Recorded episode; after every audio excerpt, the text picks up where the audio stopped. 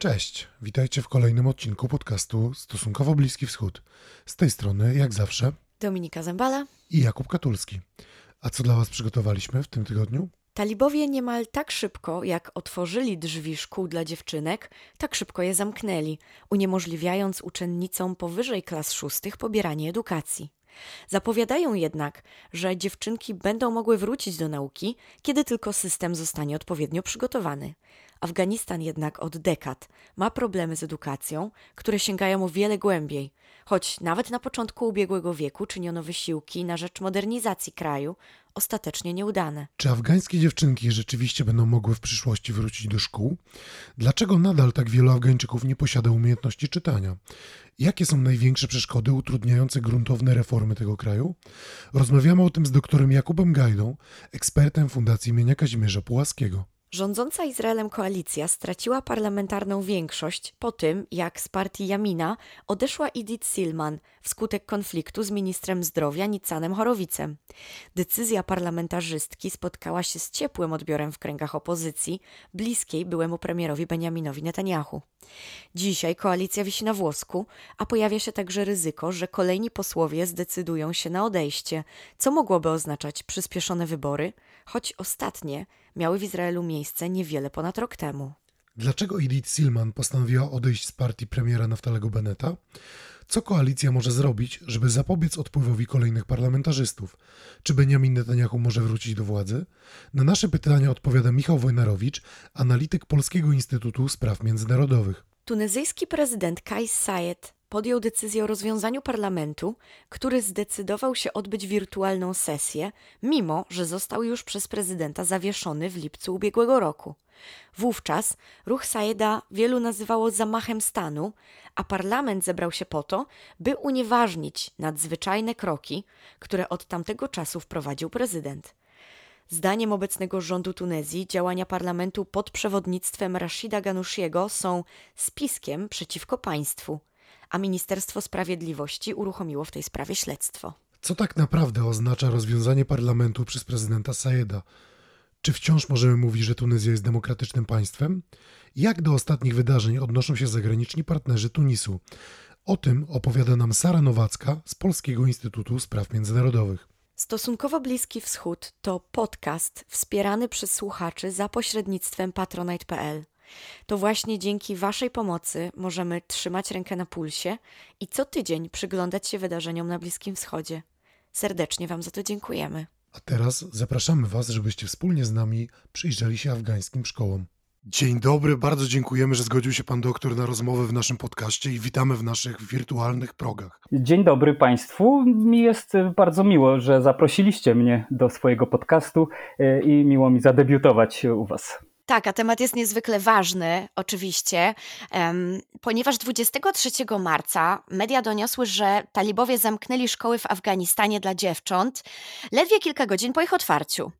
Yy, I oznacza to, że w tej chwili dziewczęta powyżej szóstej klasy nie mogą brać udziału w zajęciach szkolnych w ogóle.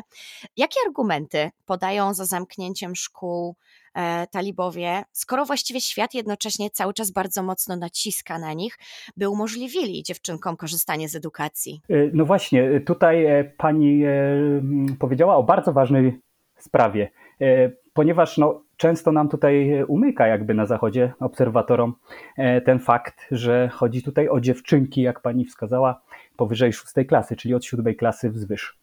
E, I to jest jakby kluczowa tutaj sprawa, którą należałoby doprecyzować z takiego punktu widzenia, powiedzmy, kulturoznawczego, powiedzmy, e, bo e, no właśnie, jak Państwo myślicie, dlaczego, dlaczego chodzi o dziewczę, dziewczęta powyżej szóstej klasy? No ja myślę, że chodzi o to, że powyżej pewnego wieku powinny już być wydawane za mąż i prowadzić dom. Otóż to. Starsze dziewczyny nie mogą się uczyć z punktu widzenia, widzenia talibów. Są już w wieku lat 12-13 e, kobietami. E, I mm, precyzyjnie, e, tutaj rzecz ujmując, w światopoglądzie talibów dziewczynka w chwili pierwszej menstruacji staje się kobietą.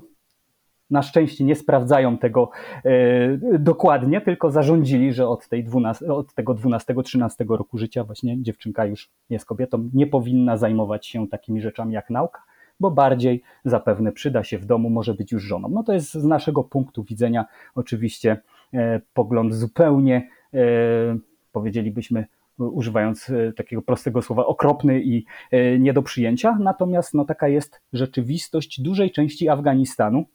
E, I jakkolwiek by to bulwersująco nie zabrzmiało, to jest główny argument talibów, a przynajmniej tej frakcji, która no, jest w tej chwili odpowiedzialna za Ministerstwo Edukacji, za tym, żeby dziewczynki, które kończą szóstą klasę, kończyły również e, naukę. Są według e, wielu e, talibów, dużej części talibów, już kobietami i ich koleją rzeczy powinno być za mąż pójście, a nie dalsza edukacja. A czy jest szansa, że one jednak wrócą do szkół? No bo pojawiają się pewne zapowiedzi, że talibowie przygotują system edukacji na to, żeby te dziewczynki mogły, do, czy kobiety też w ich rozumieniu, do tych szkół mogły chodzić, ale czy to jest realne? Ja jestem przekonany, że dziewczyny w Afganistanie kiedyś wrócą do szkół e, i to jest stuprocentowe, nie ulega żadnej wątpliwości. E, właściwe pytanie brzmi tutaj, kiedy afgańskie dziewczyny, e, a, raczej w rozumieniu talibów młode kobiety, będą mogły wrócić do szkół. I tutaj mm, należy wziąć pod uwagę kilka kwestii. Przede wszystkim ważne jest to, że no w samym Afganistanie niejako ta e, decyzja zdziwiła bardzo wielu ludzi, również e, takich, którzy, e, mówiąc wprost, są zwolennikami talibów. To była zaskakująca decyzja, zwłaszcza w tej sytuacji politycznej, w jakiej Afganistan w tej chwili się znalazł. I no, za tą decyzję bardzo mocno mm, odpowiedzialność spada na ministra e, Nurullaha Munira, który jest e, ministrem edukacji w rządzie talibów. E, Afgańczycy, z którymi rozmawiałem, mówią wprost, że jest to decyzja, którą podyktowali ministrowi Munirowi Pakistańczycy. To jest rzecz czyniona po to, według moich rozmówców, aby, mm, aby Afganistan budził kontrowersje, e, aby wybuchła burza na zachodzie i aby ten Afganistan się po prostu nie mógł rozwijać e, w takiej formie, w jakiej w tej chwili jest, czyli pod rządami talibów. E, mówi się o tym też, że w samej właśnie strukturze jakby rządowej, czy też w, w, całym, w całym ugrupowaniu talibów, które jest u władzy, e, zdania na ten temat są mocno e, podzielone i właśnie ta frakcja e, Hakkaniego, w której członkiem jest minister Nurullah Munir, jest taka mocno propakistańska i mocno właśnie wykonująca jakieś nakazy rzekomo dyktowane właśnie przez rząd po drugiej stronie linii Duranda, czyli granicy afgańsko-pakistańskiej. E, i że działają jakoby na mm, niekorzyść Afganistanu. E, w tej chwili e, szanse myślę, że będą rosły na to, by dziewczyny wróciły do szkół, ponieważ po pierwsze w Kabulu zebrała się Rada Ulemów, muzułmańskich uczonych, która jednoznacznie zarekomendowała talibom takie posunięcie, aby E, dziewczyny mogły wrócić do szkół. Natychmiast powinny wrócić do szkół, ich zdaniem. E, I tutaj jakby zaapelowano bezpośrednio do najwyższego przywódcy w tej chwili sprawującego, stojącego na czele e, rządu talibów Maulawiemu Ahundzadzie, że według Koranu, według nakazów koranicznych nie ma żadnych, absolutnie żadnych przesłanek ku temu, aby E, młode kobiety nie mogły się uczyć, e, a także nauczać, bo tu chodzi też o nauczycielki w, tym, e, w, tym całej, w tej całej sprawie. No i generalnie, jeżeli tylko przestrzegane są odpowiednie formy tego nauczania, odpowiednia jest treść tego nauczania i odpowiedni strój, prawda, hijab mam tutaj na uwadze, to dziewczyny mogą bez problemu chodzić do szkół, a wręcz powinny chodzić do szkół. Na razie talibowie na to nie zareagowali. Dzisiaj czy wczoraj miało to miejsce. Również prezydent, były prezydent Hamid Karzaj zwrócił się jednoznacznie tutaj z apelem o, tym, o to, aby talibowie natychmiast przywrócili e, możliwość pobierania nauki e, afgańskim dziewczynom. Jak dotąd e, ta presja się bardzo mocno wzmaga na talibów, natomiast talibowie sami ogłosili takie stanowisko, że nikt nie będzie im dyktował, mówiąc tutaj kolokwialnie, tego, co oni mają robić w Afganistanie, że decyzja w tej sprawie należy tylko do nich i nie zgadzają się na jakiekolwiek naciski. E, a przez te naciski mieli e, w, na uwadze e, przede wszystkim postawę Zachodu właśnie, no bo największą burzę w tej sprawie tak naprawdę, największa burza w tej sprawie rozpętała się nawet chyba nie tyle w samym Afganistanie, co przede wszystkim na Zachodzie. Prawda? Dla nas to jest bardzo szokujące, że dziewczyny nie mogą pobierać nauki. Dla Afgańczyków, dla wielu Afgańczyków to jest coś co jest zwykłą rzeczywistością, normalną rzeczywistością. E, I no, jakkolwiek miały tę możliwość przez ostatnie lata, to nic strasznie wielkiego się nie dzieje, jeżeli ta możliwość jest im e, zabierana. Ja mówię tutaj o przekroju jakby e, społecznym, nie mówię o samych dziewczynach, które miały e, tę możliwość po, pobierania lekcji, pobierania nauki, a teraz nagle została im zabrana. One oczywiście są największymi ofiarami tej całej sytuacji. No, ja też tutaj może nie jako politolog czy, czy orientalista afganolog, ale jako ojciec trzech córek mogę y, powiedzieć y, na swoim przykładzie, że no, gdyby moim córkom ktoś zabronił z dnia na dzień chodzenia do szkoły, y, no, chętnie bym takiego mówiąc kolokwialnie, ananaska spotkał i, i, porozmawiał z nim jak mężczyzna z mężczyzną. Natomiast miejmy na uwadze taką rzecz, że ja jako człowiek z zachodu, który no szkołę jakąś tam skończył, E, ma żonę, która też szkoły e, skończyła. Moi rodzice uczyli się, moi dziadkowie uczyli się. Dla mnie to jest przywilej e, i obowiązek, który, który po prostu jest jakby wynika z, naturalnego, z naturalnej kolei rzeczy w moim kraju. Tak, nasza perspektywa jest zupełnie inna. No właśnie, prawda? jeżeli popatrzymy na takiego ojca Afgańczyka, który sam jest analfabetą, jego żona jest analfabetką i jego y, rodzina kilka pokoleń wstecz, albo właściwie no, od zawsze była analfabetami, y, oni zupełnie inaczej patrzą na tę sprawę. Zatrzymajmy się tu właśnie na moment, bo ten analfabetyzm jest czymś, do czego chcielibyśmy E, teraz przejść. Ja tylko jeszcze jedną techniczną uwagę powiem, że wspomniał pan doktor o czymś, co działo się wczoraj, czyli mamy na myśli datę 9 kwietnia. E, na wypadek, gdyby nasi słuchacze i słuchaczki sobie to odtwarzali w jakimś późniejszym terminie. Ale już wracając do tematu analfabetyzmu. Według danych UNESCO za rok 2018 jedynie 43% Afgańczyków posiada zdolność czytania. E, czy my możemy w jakiś sposób e, bardziej szczegółowy scharakteryzować poziom wykształcenia obywateli tego kraju?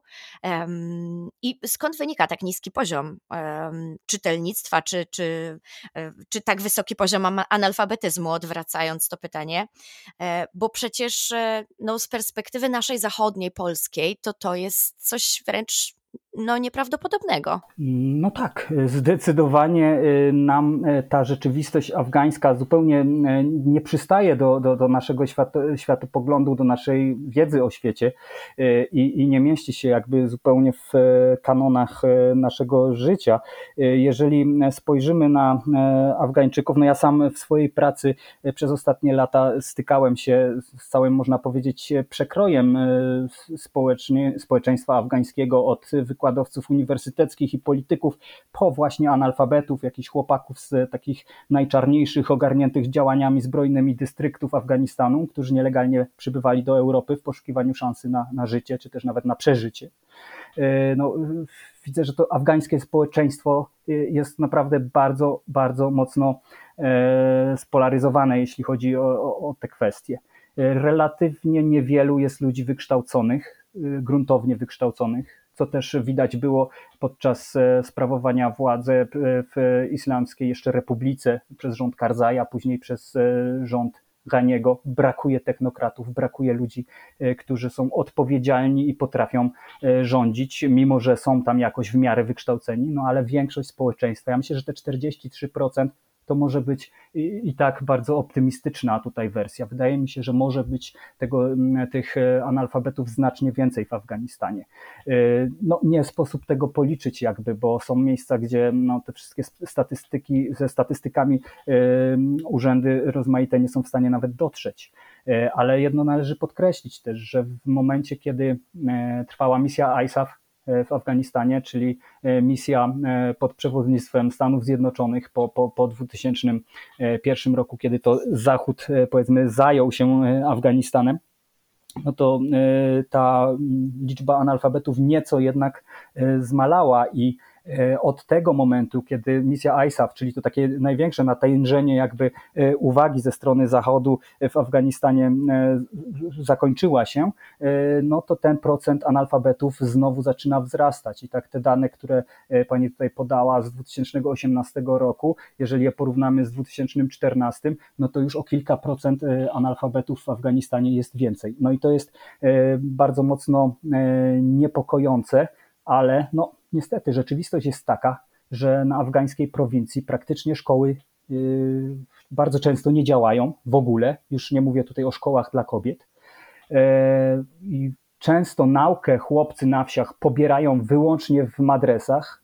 Ja spotykałem takich ludzi, którzy 6-7 lat chodzili do madresy, a czytać nie umieli, nie potrafili się nawet y, podpisać. No, znali pewnie y, trochę, kilka wersetów Koranu na pamięć, ale poza tym, y, jeśli chodzi o takie podstawowe sprawy, które pomagają nam w życiu, jakim jest czytanie i pisanie, no to, to, to nie mieli o nich pojęcia. A czy to by było to, co by Pan określił jako główną różnicę między też tym, jak jest na prowincji, jak jest w dużych miastach? Że to właśnie jest kwestia medres?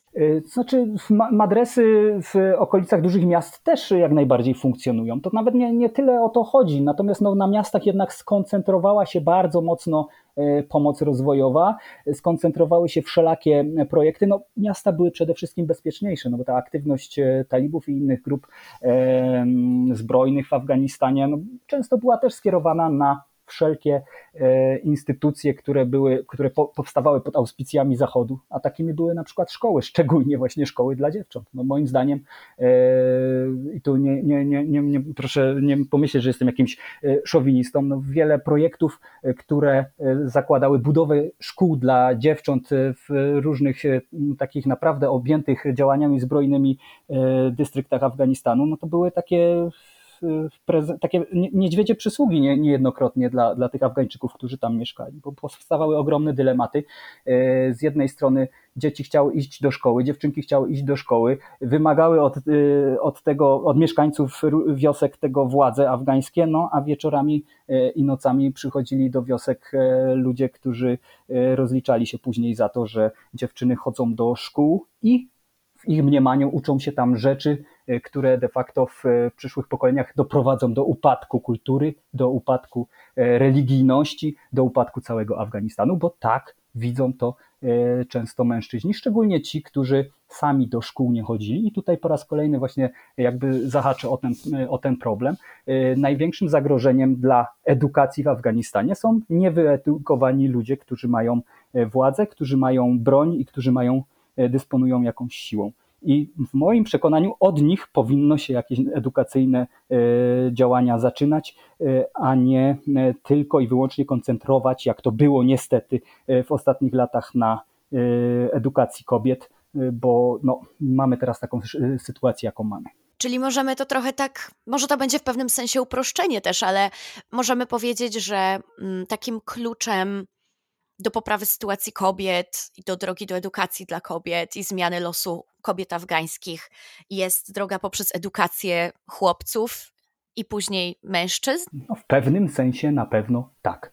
E, proszę e, wziąć pod uwagę to, że nie da się przeskoczyć w 10 czy 15 lat e, kilkuset lat zacofania, kilkuset lat e, trwania w jakichś takich e, typowo patriarchalnych e, schematach. które może nawet nie są same w sobie bardzo złe, ale no, tak jak powiedzieliśmy wcześniej, no jeżeli ja się nie, nie uczę, ja się nigdy nie uczyłem jako ojciec, to czy mi będzie zależało na tym, by moje córki się uczyły? Niekoniecznie będę miał tę świadomość, że ta wiedza do czegokolwiek się przydaje. Myślę, że edukacja chłopców jest ważna nawet o tyle, e, o, ile powinni oni zrozumieć, że wyedukowana żona, wyedukowane, e, wyedukowana matka jest w stanie dać więcej rodzinie, e, lepiej zająć się chociażby dziećmi, bo to mówię o, o, tej początkowej fazie. My od razu nie przejdziemy do jakiejś emancypacji kobiet nie wiadomo, nie wiadomo gdzie, tylko mówię o tej początkowej fazie, że, że ta kobieta, która będzie choć trochę wyedukowana, lepiej poradzi sobie w życiu i wniesie taką wartość praktyczną do rodziny. E, to jest podstawa. E, wielu Afgańczyków tego po prostu nie wie, e, boją się zmian, przez to często agresywnie reagują na takie pomysły jak edukacja dla dziewcząt, dla kobiet. Ostatnie dwie dekady stały w Afganistanie w ogóle pod znakiem poważnych wysiłków modernizacyjnych, w tym edukacyjnych. Ale wiemy przecież, że już w przeszłości afgańscy władcy próbowali modernizować kraj. Próbowali to robić komuniści w latach 80., wcześniej w latach 20. próbował tego dokonywać emir Amanullah, no ale nie tylko oni. Na czym ich starania się koncentrowały? No i dlaczego się nie powiodły? E, tak, no e, właśnie e, te dwa okresy, które pan tutaj wymienia, to są takie najbardziej kojarzone z modernizacją Afganistanu, z próbami modernizacji Afganistanu czasy. No, może zacznę chronologicznie od Amanullaha. Amanullah był zwolennikiem reform w co najmniej kilku wymiarach. On jest on jest znany w Europie przede wszystkim dlatego, że bardzo mocno chciał się na Europie wzorować. I jego celem w Afganistanie było właśnie szybkie przejście do takiego społeczeństwa europejskiego. E, no i to właśnie przysporzyło mu, jak można było się spodziewać w afgańskiej rzeczywistości, wielu wrogów. Głównie w środowiskach właśnie związanych z uczonymi w Koranie, e, z ulemami, ale także wśród przywiązanej do tradycji nie tylko muzułmańskiej tradycji, ale również do tradycji plemiennej e, ludności Afganistanu. Ja mam tu na myśli e, przede wszystkim tę właśnie część pasztuńską e, Afganistanu, gdzie no, obok nakazów w przestrzeni obyczajowej wywodzących się z Koranu funkcjonują także prawa plemienne związane z kodeksem honorowym Pasztuali na przykład. Amanullah tworzył nowoczesne szkoły dla chłopców i dziewcząt, otwarcie dążył do obalenia wielowiekowych tradycji, takich jak właśnie e, na przykład surowe zasady dotyczące ubioru kobiet. E, przedstawił również konstytucję, pierwszą e, afgańską konstytucję, która była wzorowana na ustawach zasadniczych europejskich i no, bardzo mocno jakby zachwiało to taką równowagą w Afganistanie, który no, od zawsze był takim e, bastionem tradycjonalizmu, powiedzielibyśmy. E, Amanullah, bardzo znana jest e, podróż Amanullaha do Europy, gdzie pojechał specjalnie po to, by podpatrywać funkcjonowanie nowoczesnych państw. A co jest ciekawe, tak wtrącę taką ciekawostkę, właśnie obok Niemiec, Francji, Belgii, Wielkiej Brytanii bardzo ważnym punktem europejskiej podróży króla Afganistanu była Polska. Amanullah, e, będąc w 27 roku bodajże w Polsce, spotkał się e, między innymi z Józefem Piłsudskim, Ignacym Mościckim. E, I nie w sposób też, jeżeli mówimy o reformach, nie wskazać na żonę Amanullaha, na Soraję, która no, była takim symbolem właśnie emancypacji kobiet. Problemem Amanullaha było przede wszystkim właśnie to, że ci tradycyjni ulemowie i tradycyjne środowiska e, plemienne e, były wręcz zbulwersowane jego podejściem do modernizacji, chęcią szybkiej modernizacji Afganistanu. Oczywiście chętnych do objęcia władzy też nie brakowało, więc był to świetny pretekst, by Amanullaha obalić. A już tak, takim bezpośrednim pretekstem, z tego co pamiętam, było to, że Amanullah także zaczął studiować pisma bahaistyczne, takiej religii uniwersalnej No i wtedy już jakby ta czara się przelała, Amanullah został odsunięty od władzy i co ciekawe, on próbował władzę odzyskać, ale nie odzyskał jej, bo miał za małe poparcie społeczne. Także trzeba tutaj też brać pod uwagę to, że te reformy, które wprowadzał, bardzo szybko chciał je wprowadzić i no nie, nie spotkały się one ze zrozumieniem tradycyjnego afgańskiego społeczeństwa. Jeśli chodzi o komunistów, Y, tu może już krócej, bo, bo, bo sporo o tym Amanullahu się rozgadałem, natomiast no, tutaj takim głównym reformatorem afgańskiego systemu politycznego y, był, y, był Mohammad Daud, najpierw premier, później pierwszy prezydent Afganistanu. I no, on również Dziś, dziś, mówi się o nim raczej w, w, w, takich superlatywach.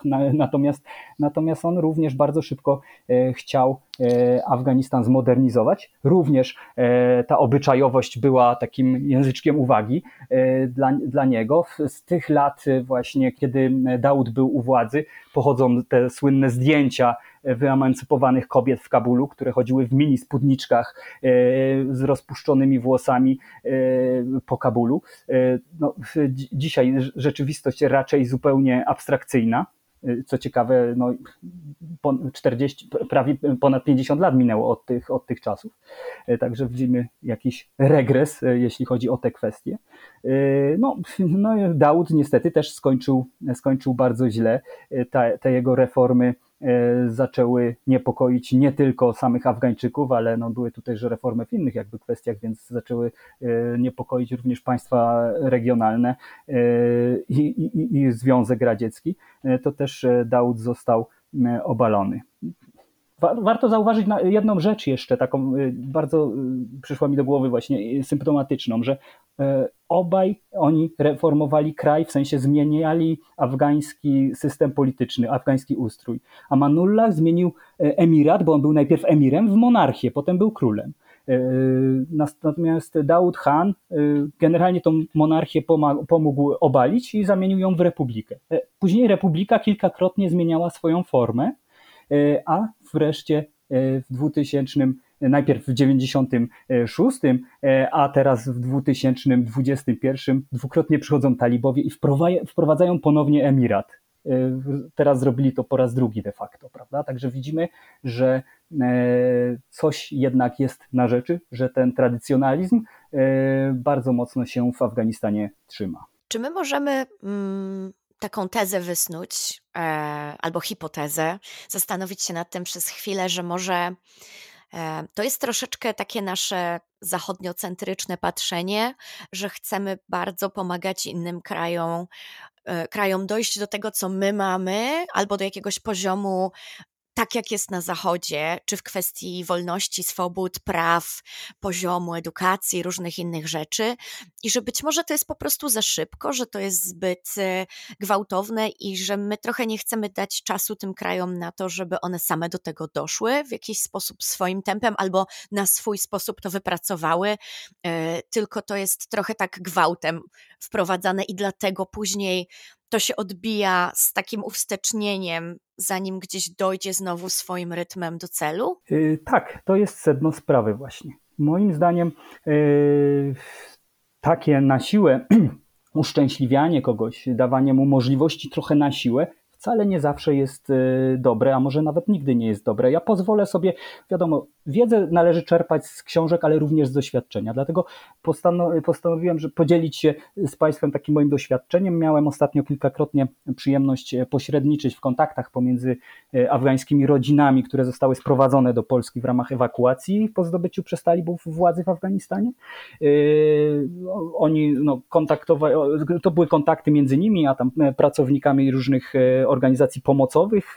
No i rozmawialiśmy o różnych sprawach E, pracownicy e, socjalni tam im przedstawiali plan ich życia tutaj w Polsce, no i oznajmili tam kilkakrotnie była, ta sytuacja miała miejsce, e, oznajmiali zawsze, że dzieci tam pójdą do szkoły, córka do tej, tutaj, syn tam. I w momencie, kiedy nawet mówiono o tym, że córka pójdzie do szkoły Afgańczykowi, głowie rodziny, to widziałem praktycznie za każdym razem jakiś taki grymas na, na, na tej twarzy. I to nie chodziło o to, że to ci ludzie, którzy są tu ewakuowani, to nie są jacyś tacy tradycjonaliści afgańscy w, w, w takim wąskim, wąskim, że tak powiem, znaczeniu tego, E, terminu, tylko ludzie relatywnie otwarci na, na właśnie modernizację, na e, nowoczesność, a w momencie, kiedy oznajmiano im w taki sposób z góry narzucony, że tutaj twoja e, córka pójdzie do szkoły, to oni się troszeczkę wzdrygali i widać było, że no jednak ten patriarchat w Afganistanie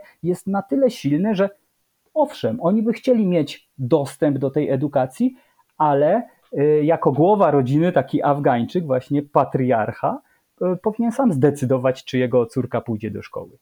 A kiedy będzie mógł on zdecydować, że, pójdzie, że, że córkę chce wysłać do szkoły? Wtedy, jak sam będzie do tego przekonany, że ta szkoła to jest coś dobrego. I no niestety tak to wygląda. Ja tutaj nie narzekam na e, pracę e, wolontariuszy czy, czy organizatorów tych, tych spraw w Polsce, bo oni robią swoją robotę i nie znają się na, na wszelkich e, uwarunkowaniach kulturowych, które przywozią ze sobą Afgańczycy, ale no tak to niestety wygląda. My nie przeskoczymy całych wieków w kilka lat. Zresztą no, przekonaliśmy się o tym dosyć boleśnie w Afganistanie, kiedy Zachód był obecny od 2001 właściwie do 2021, a tak mocniej powiedzmy i bardziej zaangażowany do 2014. I z tym się trzeba pogodzić. Te programy powinny być oczywiście, ale powinny one łagodnie jakby tą, tą afgańską ludność przygotowywać E, do zmian, proponować im zmiany, e, a nie e, być takie narzucane, w jakimś tam sensie nawet agresywne, no bo później to budzi oczywisty i całkiem racjonalny w takiej sytuacji sprzeciw. Jeżeli ktoś nam z góry będzie burzył cały nasz światopogląd, jakikolwiek by on nie był, no to będziemy, atak, będziemy chcieli się bronić. I to czynią często Afgańczycy i czynili to przez ostatnie lata. Panie doktorze, bardzo dziękujemy za rozmowę. Wiele ważnych tematów, ważnych wątków tutaj poruszyliśmy. Dziękujemy i mamy nadzieję słyszeć się jeszcze w przyszłości. Dziękuję uprzejmie, było mi bardzo miło. Do usłyszenia.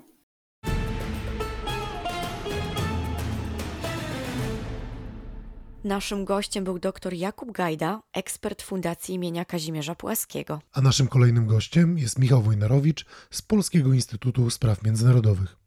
Cześć Michał, dawno się nie słyszeliśmy. Cieszymy się, że znowu możemy Cię gościć w naszym podcaście. Czołem, miło, miło być goszczonym. 6 kwietnia usłyszeliśmy, że koalicja rządząca Izraelem straciła większość w parlamencie. Z partii premiera Naftalego Beneta odeszła Edith Silman, jako powód podając decyzję lewicowego ministra zdrowia Nicana Chorowica, który wydał dyrektywę dla szpitali, by te zezwalały pacjentom i odwiedzającym na przynoszenie hamecu w okresie święta Pesach. Słuchaczom przypominamy, że Pesach zaczyna się wieczorem w piątek 15 kwietnia i przez 8 dni praktykującym Żydom nie wolno ani spożywać, ani posiadać produktów przygotowanych na zakwasie, tak w dużym uproszczeniu streszczając nakazy religijne judaizmu. Według Silman dyrektywa Chorowica godzi w żydowski charakter państwa Izraela. Ale dlaczego podjęła ona aż tak drastyczny krok, jakim jest odejście z koalicji? Tu nałożyło się tak naprawdę kilka, e, kilka czynników tej, e, tej decyzji.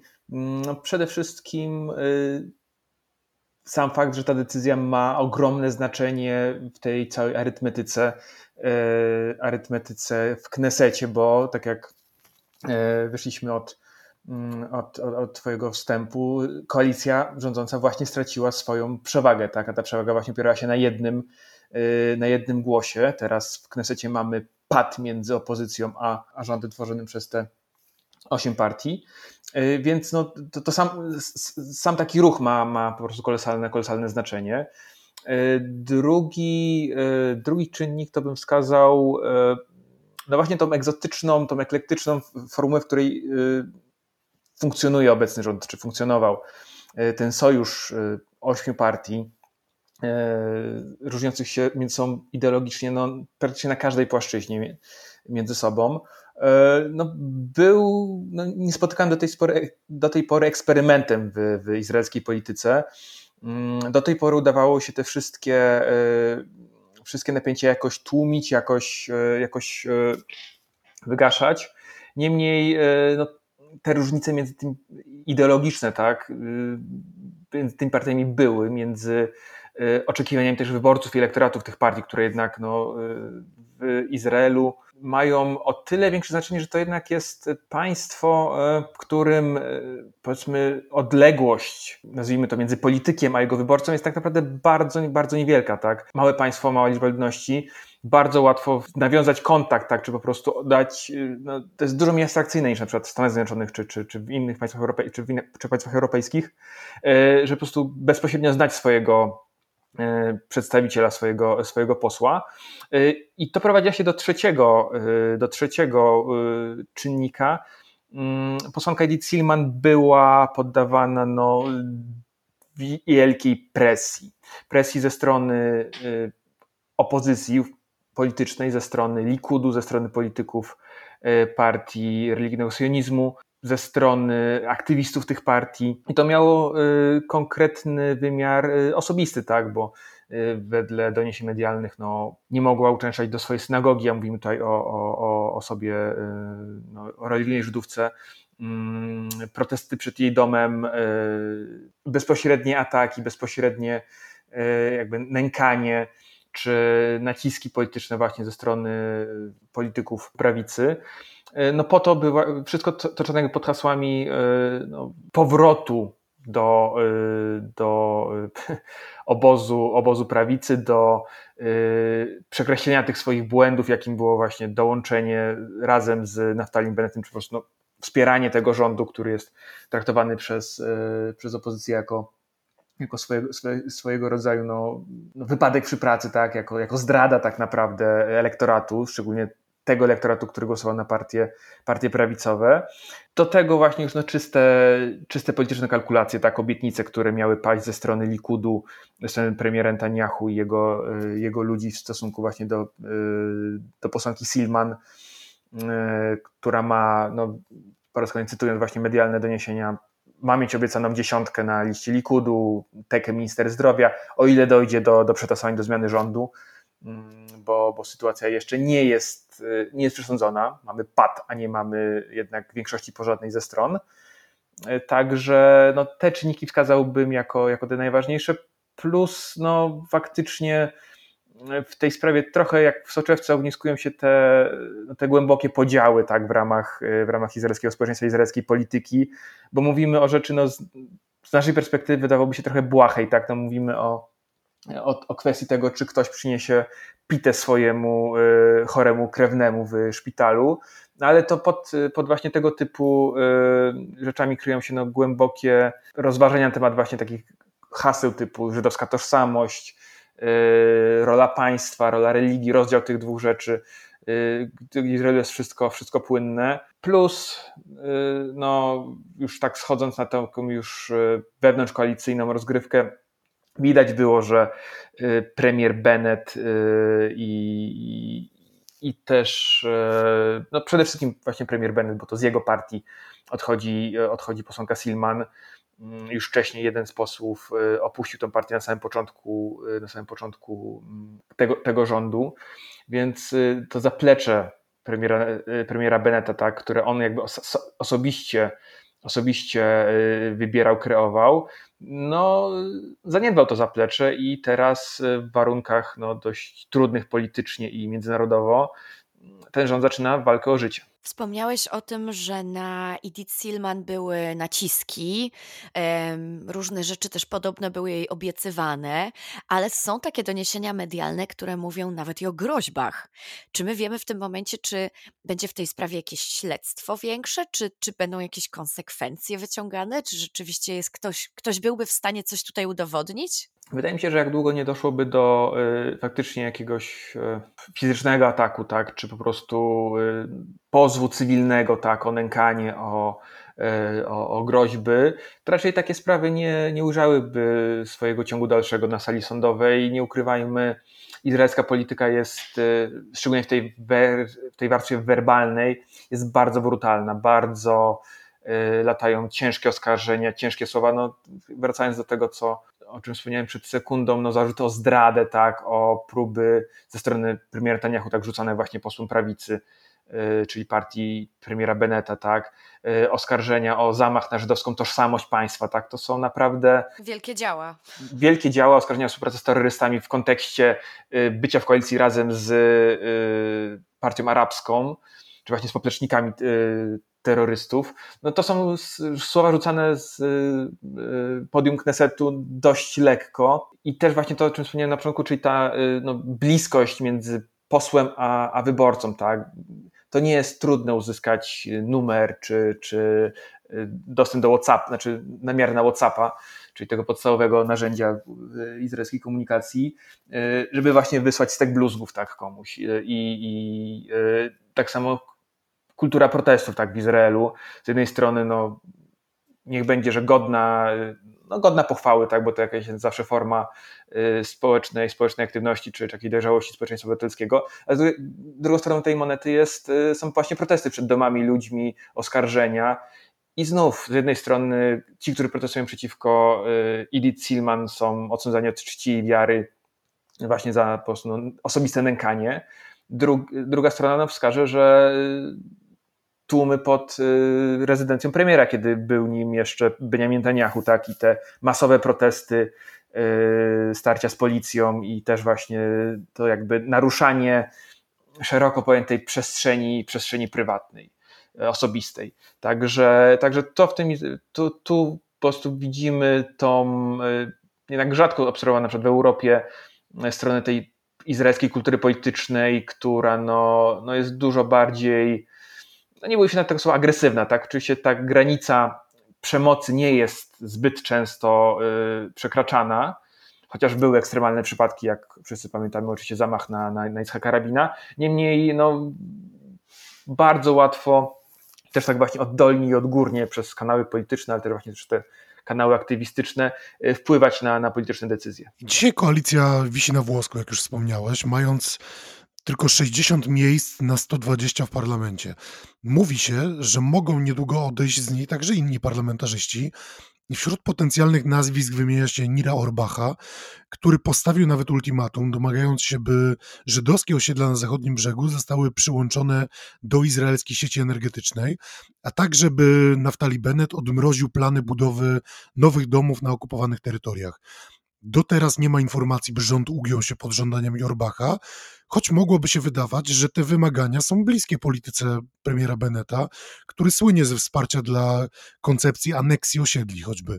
Dlaczego rząd zwleka ze spełnieniem tych wymagań? Przede wszystkim to, że y, o ile są to argumenty bliskie, y, bliskie wizji y, premiera Beneta, to premier Bennett nie jest jedyną osobą w tym rządzie, więc szanse, by to zimplementować, mimo wszystko pozostają, pozostają niewielkie, tak? bo na to wszystko musiałoby się zgodzić właśnie i partie lewicy, i partie centrum, i Jair Lapid, tak? czyli ten y, premier numer dwa, tak go określmy, bo to, bo to jest chyba adekwatne, adekwatne określenie. Mm, partia arabska. Y, I pytanie właśnie, czy w imię y, zaspokojenia żądań jednego posła udałoby się i jak kontynuacji tego, y, tej, tej koalicji, mm, czy udałoby się y, to, to, przeprowadzić. Tak, już zostawiam tutaj na boku wszelkie mm, y, wszystkie kwestie międzynarodowe, tak, bo mówmy się, administracja Bidena oczywiście ma teraz dużo inne priorytety jak większość świata. Niemniej no, kwestia osiedli jest mocno w, w ich, mm, na ich radarze. No i takie, takie działania raczej by nie, no, nie spotkały się z dobrym przyjęciem, a na pewno byłyby mocno, y, mocno dyplomatycznie czy, czy politycznie blokowane. Także y, myślę, że zostanie wypracowany też jakiś kompromis, który by akurat tutaj posła Orbacha zadowolił.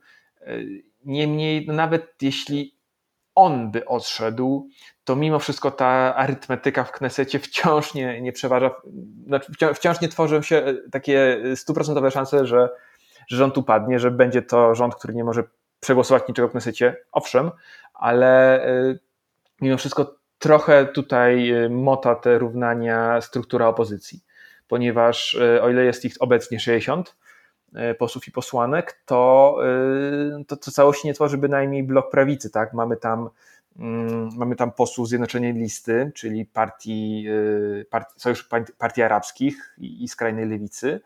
Mm, bynajmniej nie są przyjaciółmi Benjamin Netanyahu, też nie są, y, nie są jakimiś wielkimi przyjaciółmi partii, y, partii obecnego rządu, tak? czy, czy sympatykami premiera Beneta. Niemniej przyłożyć rękę do obalenia mimo wszystko rządu z jakąś tam zawartością lewicy, mimo wszystko rządu z partią arabską w imię tego, że może w wyborach uda się, no uda się coś w wyborach, tak, ale diametralnie zwiększy się że Netanyahu mógłby wrócić do władzy, no to to jest dość spory gambit i to trochę chroni rząd, rząd Beneta Lapida w tym momencie. Jakoś też no niektóre teorie istują politycy, że y, ktoś tej zjednoczonej listy, bo tu mówimy o pewnej właśnie E, grupie partii, mógłby, mógłby do tego, może nawet jeśli nie tyle nie wejść do tego rządu, to tworzyć taką siatkę bezpieczeństwa, która by chroniła, e, chroniła chroniła po prostu przed wotum, wotum nieufności i rozpisaniem nowych wyborów. A jest jeszcze jedna bardzo ciekawa postać, um, która też podobno być może może rozważać odejście e, z koalicji rządzącej, e, a mianowicie minister spraw wewnętrznych Ayelet Sheket, która jest jedną z takich najbliższych współpracowniczek właściwie Naftalego Beneta. Um, według mediów ona rozmawiała nawet już z politykami Likudu e, w sprawie zmiany swoich politycznych barw. Um, myślisz, że że możemy za chwilę obserwować odejścia takich dużych nazwisk rzeczywiście e, znanych nam e, nawet bliżej osób z tej polityki, jak o tym słyszymy, czytamy. E, I dlaczego właściwie? Dlaczego na przykład taka Jelet Szaket miałaby Beneta zdradzić? Po pierwsze dlatego, że zdrada to jedno z podstawowych narzędzi politycznych w polityce ogólnie od, od, od tysiącleci, więc tu raczej by taka jest trochę natura polityki, tak, że, że zmienia się sojusze i wbija się sztylety w plecy przyjaciół albo po prostu pracowników. Chociaż ten, ten akurat e, sztylet by wyjątkowo Beneta za, zabolał, ponieważ no, tworzyli dość no, zgrany tandem mimo wszystko przez te, przez te lata.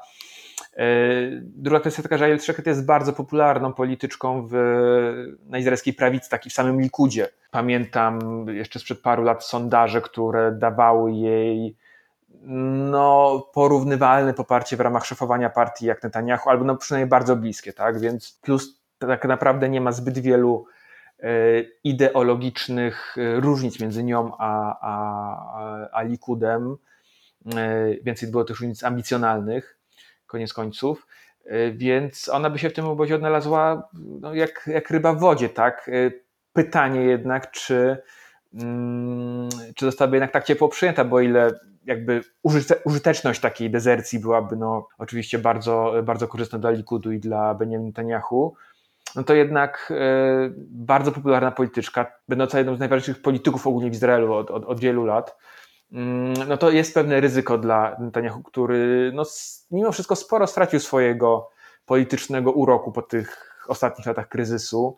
Ciągną się mocno te sprawy, sprawy sądowe, więc to też działa na niekorzyść. Plus no, miejsce, które by zajęła Jelet Szaket, no, to znaczy, że ktoś by tego miejsca inny nie zajął, więc to by oznaczało kolejne przesunięcia wśród innych prominentnych polityków e, Likudu więc do sojuszników by tam wielu nie znalazła i, i tu właśnie wchodzimy na grząski grunt tych wewnątrz, wewnątrzpartyjnych rozgrywek. No jedyna szansa, że jeśli doszłoby do wyborów, tak, to Likud i ta prawicowa koalicja by faktycznie osiągnęła solidną większość, bo póki co sondaże wskazują, że znowu doszłoby do, do politycznego pata i wtedy mogłaby faktycznie kontynuować tą, tą bliższą sobie politykę, a nie y, politykę kompromisów, tak, lawirowania między różnymi sprzecznymi interesami, między lewicą, prawicą, a, a, a centrum i partią arabską, co, co oferuje ta, ta obecna koalicja.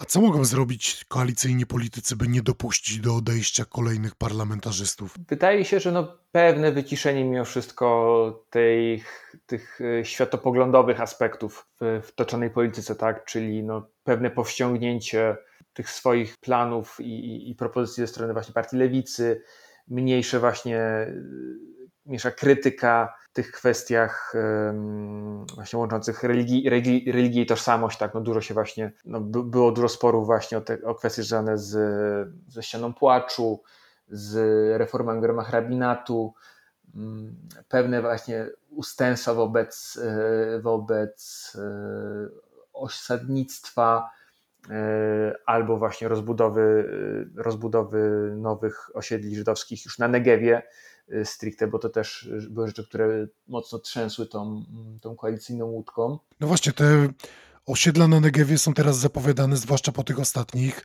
e, atakach terrorystycznych, już tych trzech, które miały miejsce mm, w poprzednich tygodniach. Zapowiadano powstanie właśnie nowych miast na Negewie. Czy to jest, czy to jest ta metoda obłaskawienia środowisk osadniczych, które chciałyby rozwoju osiedli na zachodnim brzegu? Poniekąd tak, poniekąd jest to pewien taki wytworzony w ostatnich latach, e, może nie odruch, tak, ale takie kolejne narzędzie, które Izrael stosuje w ramach e, prewencji, czy po prostu odpowiedzi tak, na, ataki terrorystyczne, e, właśnie rozbudowa, jakby wzmacnianie obecności, że skoro atak ma nas zniechęcić, zepchnąć, sprawić, że się poczujemy mniej pewnie na, na, na Erec Izrael, no to właśnie tym bardziej trzeba iść w drugą stronę, rozbudowywać, tworzyć nowe miejsca, gdzie, gdzie, y, gdzie Żydzi mogą czuć się bezpiecznie. I tak widzieliśmy właśnie po powiedzmy atakach, które miały miejsce na zachodnim brzegu, tak, że właśnie w ich odpowiedzi y, padały decyzje właśnie o rozbudowie jakichś osiedli, o y, legalizacji outpostów, czy właśnie jakichś ustępstw w tych kwestiach, no to jest troszkę przeniesienie tej polityki na już na ten czysto, czysto, krajowy, mm, czysto krajowy wymiar, który też ma jakby swoje, no jakkolwiek bardzo racjonalne uzasadnienie, tak, no Izrael w lawinowym tempie notuje przyrost demograficzny, może okej, okay, nie lawinowym, ale no już 9,5 miliona mieszkańców. Potrzebne są nowe, nowe lokale, nowe miejsca po prostu do, do życia przy takim zagęszczeniu. Negev jest jedną z, no, chyba jednych z ostatnich miejsc, gdzie tak naprawdę można się rozwijać. To oczywiście generuje y, napięcia i konflikty z lokalną ludnością beduińską. Y, no i mamy no, kolejne właśnie pole, y, pole sporu, które po prostu jakby i tak by było, tak? a dodatkowo na to się nakłada dodatkowa czapa właśnie, że, że to jest jakoś w ramach odpowiedzi na, na ataki i właśnie jest to w ramach jakichś wewnątrz koalicyjnych rozgrywek, które mają właśnie zaspokoić jedną część kosztem, kosztem drugiej, tak? Więc tu wszystko jest to mocno, mocno oczywiście powiązane i pytanie po prostu, w którym momencie dnia tak naprawdę, które interesy są, są po prostu bardziej, bardziej widoczne, bardziej dominujące. Czy to trochę nie jest tak, że e, to, co było takim wielkim zachwytem bardzo wielu i badaczy, i naukowców, i obserwatorów, czyli ta różnorodność e, i mm, wachlarz tak wielu różnych partii, które wchodzą w skład koalicji rządzącej, nie stało się teraz trochę tym przekleństwem Beneta, bo jak on ma teraz zaspokoić oczekiwania swoich posłów, jeżeli oni mają tak skrajnie różne poglądy? E, znaczy, to było przekleństwo od samego początku i wszyscy doskonale o tym, o tym wiedzieli, niemniej e, wiadomo, jaki interes nadrzędny im wszystkim przyświecał, czyli odsunięcie Netanyahu od władzy. E, wiadomo było, że są różne temperamenty polityczne, jakby też trochę oczekiwania ze strony, ze strony y, członków koalicji, no bo nie, też nie ma co ukrywać, mimo wszystko y, posłowie prawicy dłużej byli u władzy przez ostatnie lata w, w izraelskiej polityce, wciąż mają większe szanse, że y, będą w tym decyzyjnym gremium, tak, w ramach koalicji rządzącej, a nie, a nie w opozycji, jak, jak chociażby ma to miejsce z lewicą, tak, która no, do, no mówiąc kolokwialnie, doczłapała się do władzy, ledwo, ledwo i to też w ramach szerokiej koalicji i wreszcie po x latach ma, ma szansę, że jakąkolwiek swoją agendę wdrażać. Więc wydaje się, że właśnie ta, to wszystko było wiadomo od samego początku i do tej pory no, udawało się te różne sprzeczne interesy łagodzić i różnić, tak? I wydaje się, że trochę większość obserwujących analityków wskazuje najbardziej winnego tej sprawie na Telego Beneta, że to właśnie on zawiódł, bo, no bo wszystkie tak naprawdę te y,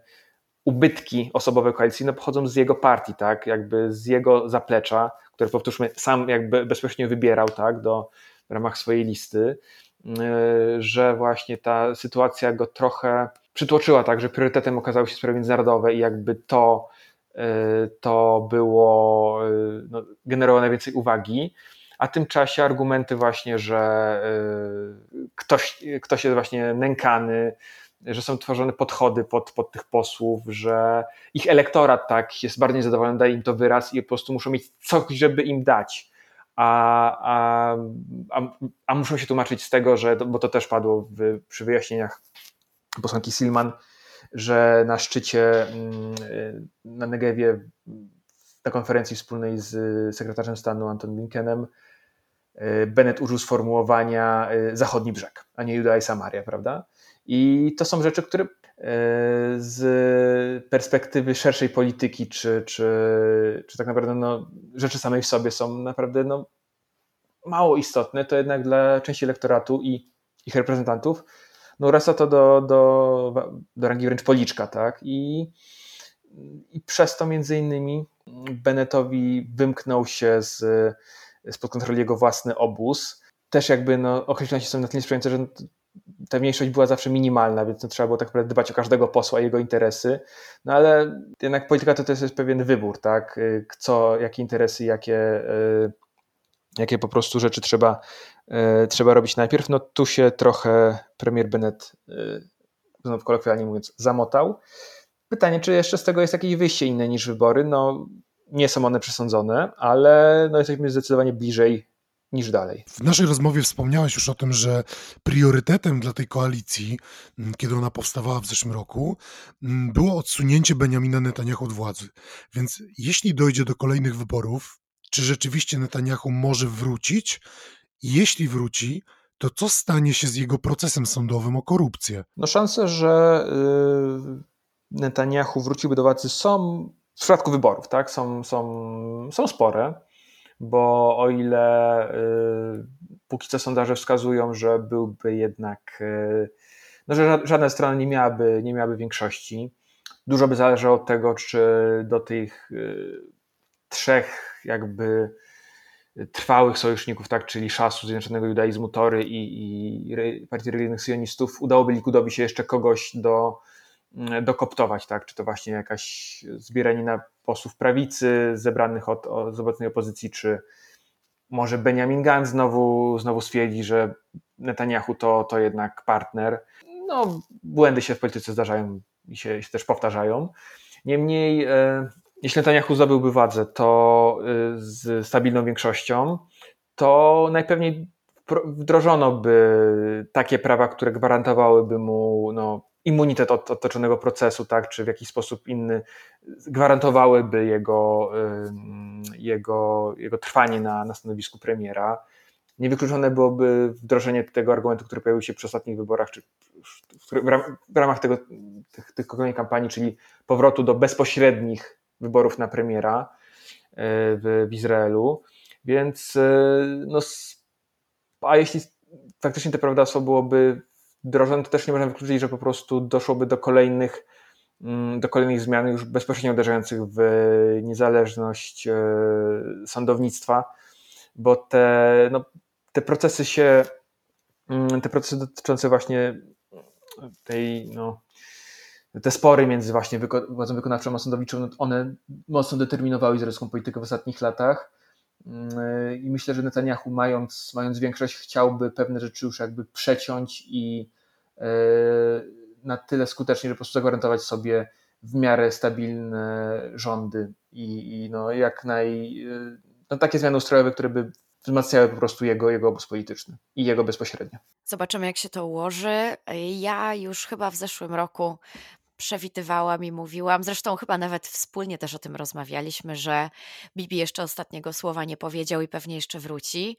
E, zobaczymy, jak się to potoczy. Będziemy oczywiście obserwować. Dziękujemy Ci bardzo za rozmowę e, i mamy nadzieję słyszeć się w przyszłości ponownie.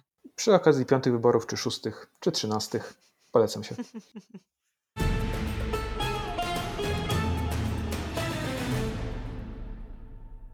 Naszym rozmówcą był Michał Wojnarowicz a rozmowy takie jak te dwie, których właśnie mieliście okazję wysłuchać, oraz ta, która za moment się pojawi, nie byłyby możliwe, gdyby nie wsparcie naszych wspaniałych patronek i patronów z patronite.pl.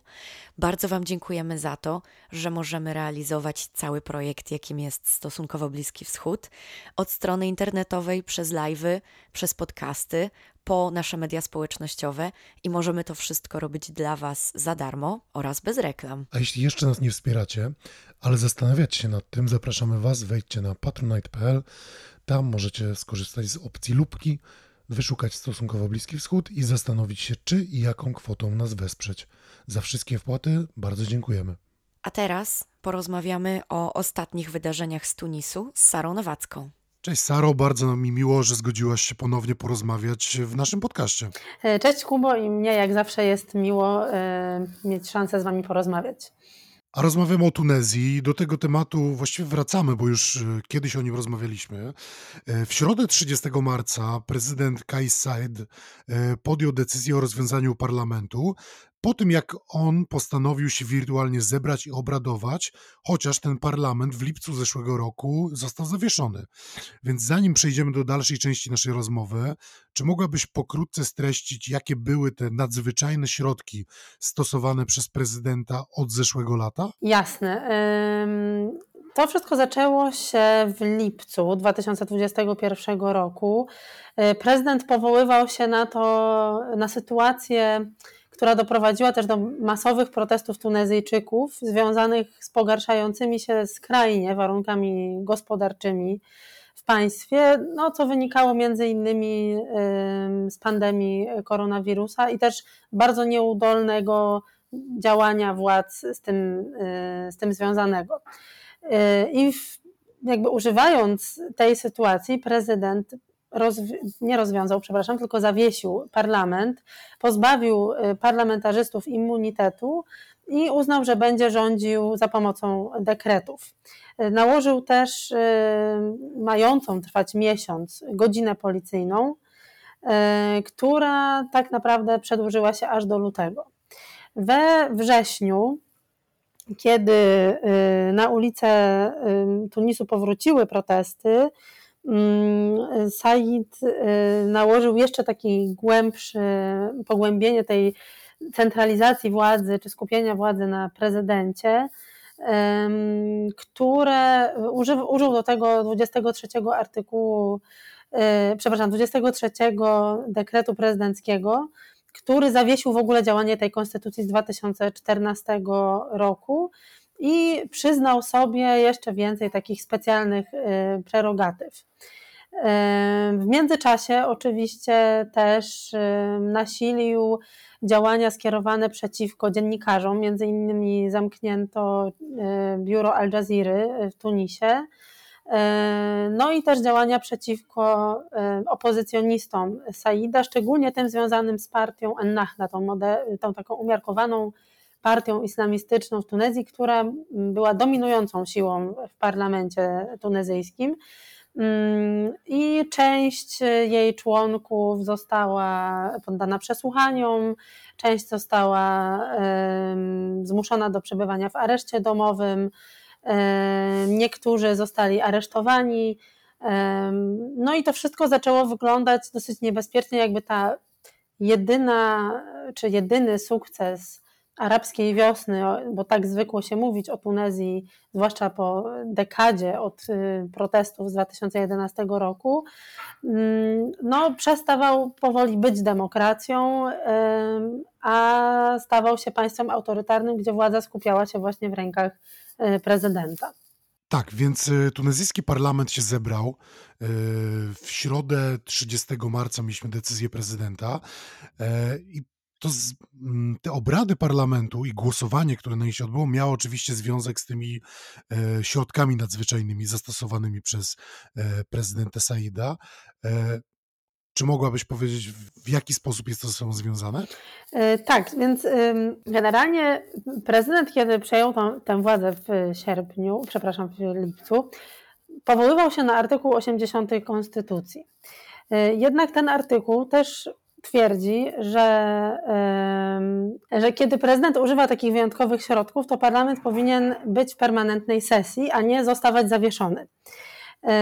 I tutaj parlamentarzyści, mm, którzy rzeczywiście zebrali się w marcu po raz drugi od y, lipca, mm, wykorzystali między innymi to, że Tunezyjczycy zauważyli, że prezydent pomimo jakby tego zaostrzania e, kursu i sprzeciwu wobec parlamentarzystów, których uważał za winnych całego kryzysu, też mm, nie przyczynia się absolutnie do poprawy sytuacji gospodarczej w państwie.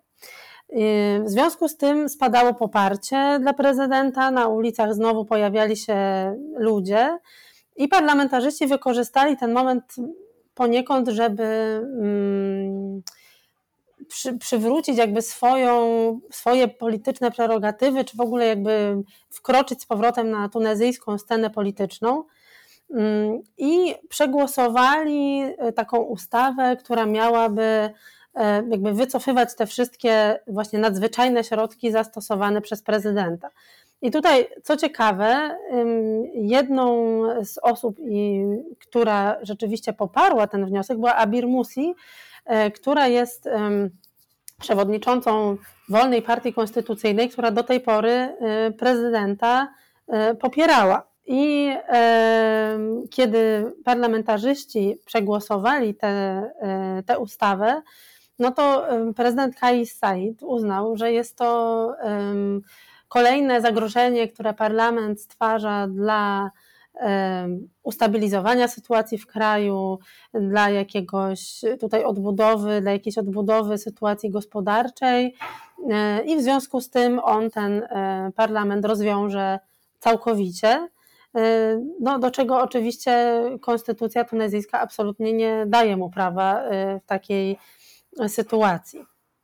Mm, tutaj też co ciekawe, można by się Mm, można by sobie zadać pytanie w zasadzie, komu y, parlament tunezyjski tak naprawdę miałby przeszkadzać w wsparciu na przykład Tunezji, znaczy w gospodarczym wsparciu y, dla Tunezji, bo w tej chwili Tunezja, y, to znaczy Said, prowadzi rozmowy z Międzynarodowym Funduszem Walutowym na temat przyznania pożyczki Tunezji i takim ciałem, które najbardziej się temu przeciwstawia, są raczej związki zawodowe tunezyjskie, ten tak zwany UGTT, bardzo zresztą silna organizacja w tym państwie, e, a, a, a raczej jeżeli chodzi o, o sam parlament, to mógłby on ze względu na dominację w nim przez właśnie taką przez partię islamistyczną stanowić przeszkodę w jakimś wsparciu gospodarczym, które Tunezja mogłaby uzyskać z państw Zatoki Perskiej, jak Zjednoczone Emiraty Arabskie czy Arabia Saudyjska, które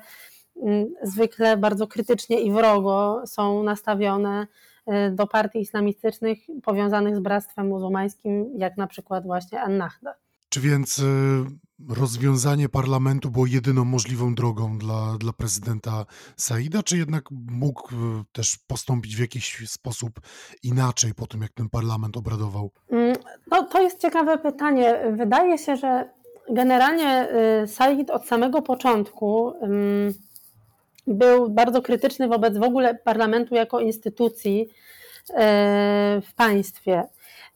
Jak się przyjrzymy jego kampanii wyborczej i generalnie wszelkim e, wypowiedziom i tworzeniu jego Saida jako postaci politycznej, no bo jest to człowiek, który w zasadzie wziął się trochę znikąd i on przed wyborami w 2019 roku nie miał żadnej kariery politycznej, e, był wykładowcą prawa na uniwersytecie Mm, I kiedy wszedł do tego świata politycznego, to trudno było mówić o tym, żeby on miał jakikolwiek tak bardzo konkretnie sformułowany program polityczny.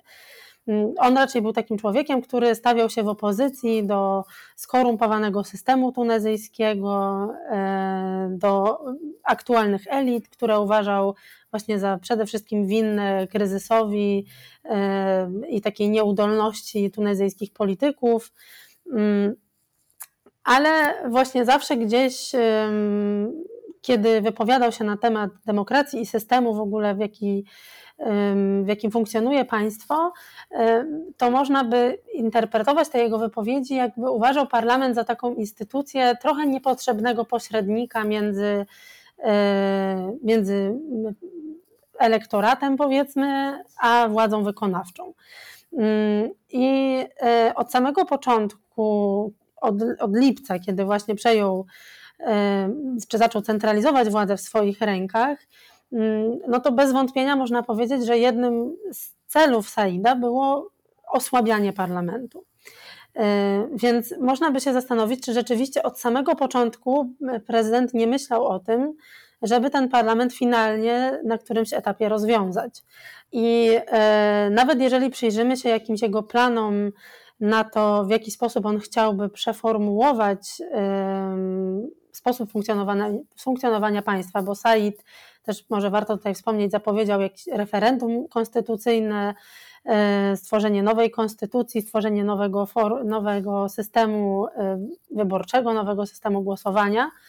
Mm, no to e, właśnie cały czas zaznaczał, że on by chciał stworzyć raczej taką taki system, gdzie bezpośrednio będą wybierani liderzy na poziomie lokalnym, i oni będą nominować reprezentantów do parlamentu, który raczej będzie taką słabym robieniem legislacyjnym, ale głównie tą władzę e, będzie e, sprawował prezydent. Mm, więc czy on musiał to zrobić? Na pewno nie, no bo w zasadzie w tej chwili parlament tak czy owak nie ma za bardzo możliwości sprawowania władzy w sytuacji, którą stworzył Said. Plus y, warto zauważyć, że Said, pomimo tego, że jego poparcie zaczęło spadać y, od lipca, no to cały czas wynosi według różnych badań około 70%. Czyli to jest około 70% Tunezyjczyków, którzy powiedzieli, że mm, zagłosowaliby na Saida w kolejnych wyborach. No mimo wszystko wydaje się, że być może właśnie to miało być też taka takie symboliczne działanie wskazujące na to, że on rzeczywiście zmierza do osłabienia szczególnie instytucji, w której dominuje um, islamistyczna partia. E, I mogłoby to też właśnie oznaczać to jego, to, to jego skłanianie się właśnie w stronę innych autorytarnych przywódców świata arabskiego, jak y, prezydent Egiptu Abdel Fattah al-Sisi, czy mm, przywódcy Arabii Saudyjskiej i Zjednoczonych Emiratów Arabskich, bo tam też jakby szczególnie się władze sprzeciwiają politycznemu islamowi. Według niektórych dziennikarzy obserwujących sytuację w Tunezji, związki zawodowe i armia mogą zainterweniować i wymusić na prezydencie, by uznał legalność tego głosowania parlamentu. Czy Twoim zdaniem jest to w jakiś sposób realny scenariusz, że tak się e, wydarzy? Hmm. No to jest, y, y, wydaje mi się, że to jest y, takie wydarzenie, o którym się właśnie mówi, że to są takie czarne łabędzie, czyli bardzo trudne do przewidzenia sytuacje i też sytuacje, których konsekwencje też są bardzo trudne do przewidzenia, no bo interwencja wojska w tej sytuacji nie wiadomo, czy nie zostałaby uznana przez prezydenta z kolei za zamach stanu. Wydaje mi się, że Said już użył podobnych skojarzeń wobec tego, wobec w ogóle tego zgromadzenia i sesji parlamentarzystów, podczas której przegłosowali ustawę mm, anulującą jego działania. Natomiast y, dlatego wydaje mi się, że może takie działanie doprowadziłoby do jakiejś kolejnej eskalacji w formie masowych protestów w Tunezji, zważając na to, jak duże poparcie, pomimo tego, że my postrzegamy właśnie Saida teraz jako takie główne zagrożenie dla procesu y, demokratyzacji Tunezji, to jakby on wciąż utrzymuje bardzo duże poparcie, zwłaszcza wśród młodych Tunezyjczyków. Dlatego być może armia, która zwykle skłania się przeciwko tej autorytarnej czy jakiejś centralnej władzy, wtedy, kiedy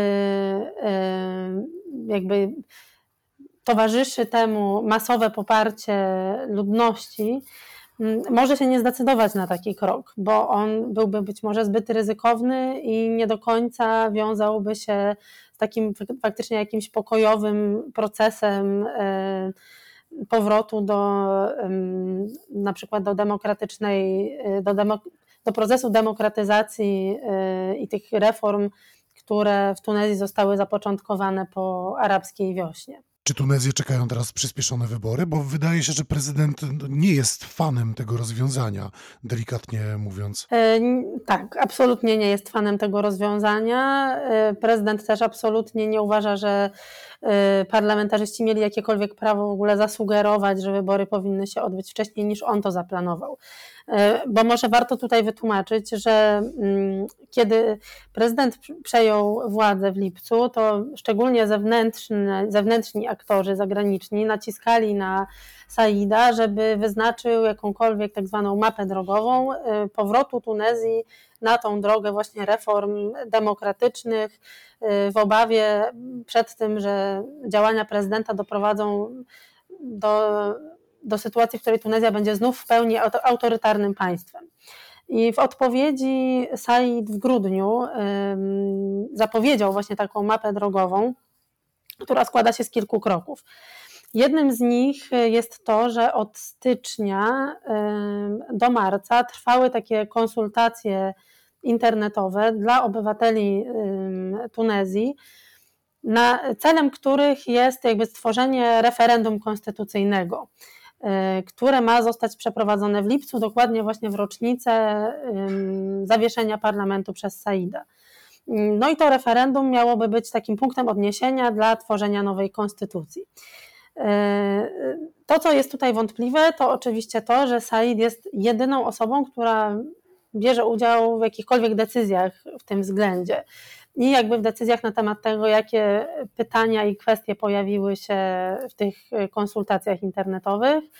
Mm, no i też nie wiadomo, kto miałby w ogóle tworzyć pytania czy zagadnienia tego referendum, które będzie w lipcu. Po referendum prezydent zapowiedział wybory na grudzień. Przy czym e, też co ciekawe, zapowiedział, że po pierwsze mm, zmieni się system głosowania, e, czyli obywatele Tunezji nie będą głosować na listy partyjne, tylko bezpośrednio na kandydatów. To jest taka podobna trochę zmiana, jaką mieliśmy w Iraku przed ostatnimi wyborami. Mm, no i oczywiście w obawach, znaczy, żeby zażegnać obawy mm, swoich przeciwników, no ale też właśnie świata zachodniego, szczególnie przed tym, że wybory miałyby być w jakikolwiek sposób nieuczciwe, no to mm, Said zapowiedział, że komisja wyborcza y, i specjalny taki jakby ośrodek monitorujący uczciwość wyborów będzie w nich brał udział. Przy czym zapowiedział też, że pojawią się w tym w składzie tego, tej organizacji kontrolującej wybory, on wprowadzi jakieś zmiany, więc też prawdopodobnie nominuje jakichś nowych członków i znów to będzie tylko i wyłącznie jego decyzja, w której nie będą brały y, udziału żadne inne organy państwowe ani żadni, żadni, inni, y, żadni inni aktorzy. Przeciwko temu oczywiście sprzeciwiły się główne partie tunezyjskie, w tym An-Nahdal, które już zapowiedziały, że w takim wypadku one będą bojkotować wybory i nie wezmą w, nim, w nich udziału. I pewnie też dlatego parlamentarzyści e, chcieli wymusić na prezydencie wcześniejsze wybory, żeby on nie zdążył jakby wprowadzić tych wszystkich zmian. E, no bo pomimo tego, że dużo e, zagranicznych aktorów pozytywnie wypowiedziało się o tej mapie drogowej i o zapowiedzi właśnie mm, wyborów na grudzień, no to zauważmy, że to jest że o tej zapowiedzi prezydent wciąż miał rok na to, żeby cały system e, przemodelować w taki sposób, żeby zagwarantować sobie tak czy owak, że po wyborach to on będzie wciąż e, tym głównym skupiskiem władzy i jeszcze bardziej e, scentralizuje ją w swoich rękach. No dobrze, to czy w takim razie my możemy Tunezję wciąż nazywać krajem demokratycznym, tak jak wskazywały na to reformy ostatnich lat, czy już obserwujemy de facto powrót do dyktatury, takiej jak w czasach e, Zajna ibn? No, ja już raczej używam czasu przeszłego, jeżeli e, przychodzi do, do rozmów na temat demokracji w Tunezji. E, myślę, że to, co się mogło teraz wydarzyć w związku właśnie z tym posiedzeniem parlamentu, mm, który przegłosował tę ustawę i w związku z taką, a nie inną odpowiedzią prezydenta, może się wydarzyć tak, że rzeczywiście poparcie dla Saida spadnie. Że rzeczywiście nie pojawią się żadne zachodnie ośrodki, które będą gotowe wesprzeć Saida jakimś pokaźnym, pokaźną pożyczką czy pakietem finansowym, który pozwoliłby Tunezji wyjść z pogarszającej się sytuacji gospodarczej. Mm, to z kolei może sprawić, że rzeczywiście znów pojawią się w Tunezji masowe protesty e, i e, stopniowo przyczynią się do tego, że rzeczywiście jakieś mm, potężniejsze organy, instytucje państwowe, jak na przykład armia, zaczną się skłaniać e, do żądań parlamentarzystów czy, czy populacji Tunezji. To, nad czym się zastanawiam, to to, czy jest na to wystarczająco dużo czasu. Zakładając, że, wy, że wybory Said miałby przeprowadzić w grudniu, no to wydaje się, że w zasadzie tylko do tego momentu jest jakby takie okno, w którym rzeczywiście mogłyby się pojawić jakieś działania cofające te, te jego nadzwyczajne środki, y, czy jakby zmniejszające jego legitymację. I jeszcze jedna rzecz, w której można widzieć jakąś szansę na, na ograniczenie legitymacji prezydenta i, i jego poparcie, jest właśnie mm, no, partia, co do której ja raczej mam bardzo krytyczne spojrzenie, czyli właśnie ta wolna partia konstytucyjna, której przewodniczy Abir Musi, ponieważ ona była drugą najpopularniejszą postacią tunezyjskiej sceny politycznej ostatnimi czasy. E, I jej głos, tylko tutaj warto zaznaczyć, że Abir Musi ma bardzo duży sentyment i bardzo pozytywnie odnosi się do dawnych dyktatorów tunezyjskich, więc niekoniecznie jest to osoba, e, która jest powiedzmy wiarygodnym aktorem e, pozwalającym na jakieś demokratyczne zmiany w Tunezji. No ale jej głos y, może rzeczywiście, czy jej jakby krytyczny głos i sprzeciw wobec Saida mógłby się przyczynić do tego, że jej zwolennicy, zwolennicy jej partii, których jest bardzo dużo, mogliby wyjść na ulicę i sprzeciwić się działaniom prezydenta, co rzeczywiście mogłoby gdzieś tam doprowadzić do, do, takiej, do, do stopniowego osłabiania y, jego popularności i legitymacji jego działań kraju. Pozostaje jedynie mieć nadzieję, że tunezyjska demokracja nie powiedziała ostatniego słowa i Tunezja wróci na właściwe tory. Saro, dziękuję Ci za rozmowę. Ja również bardzo dziękuję.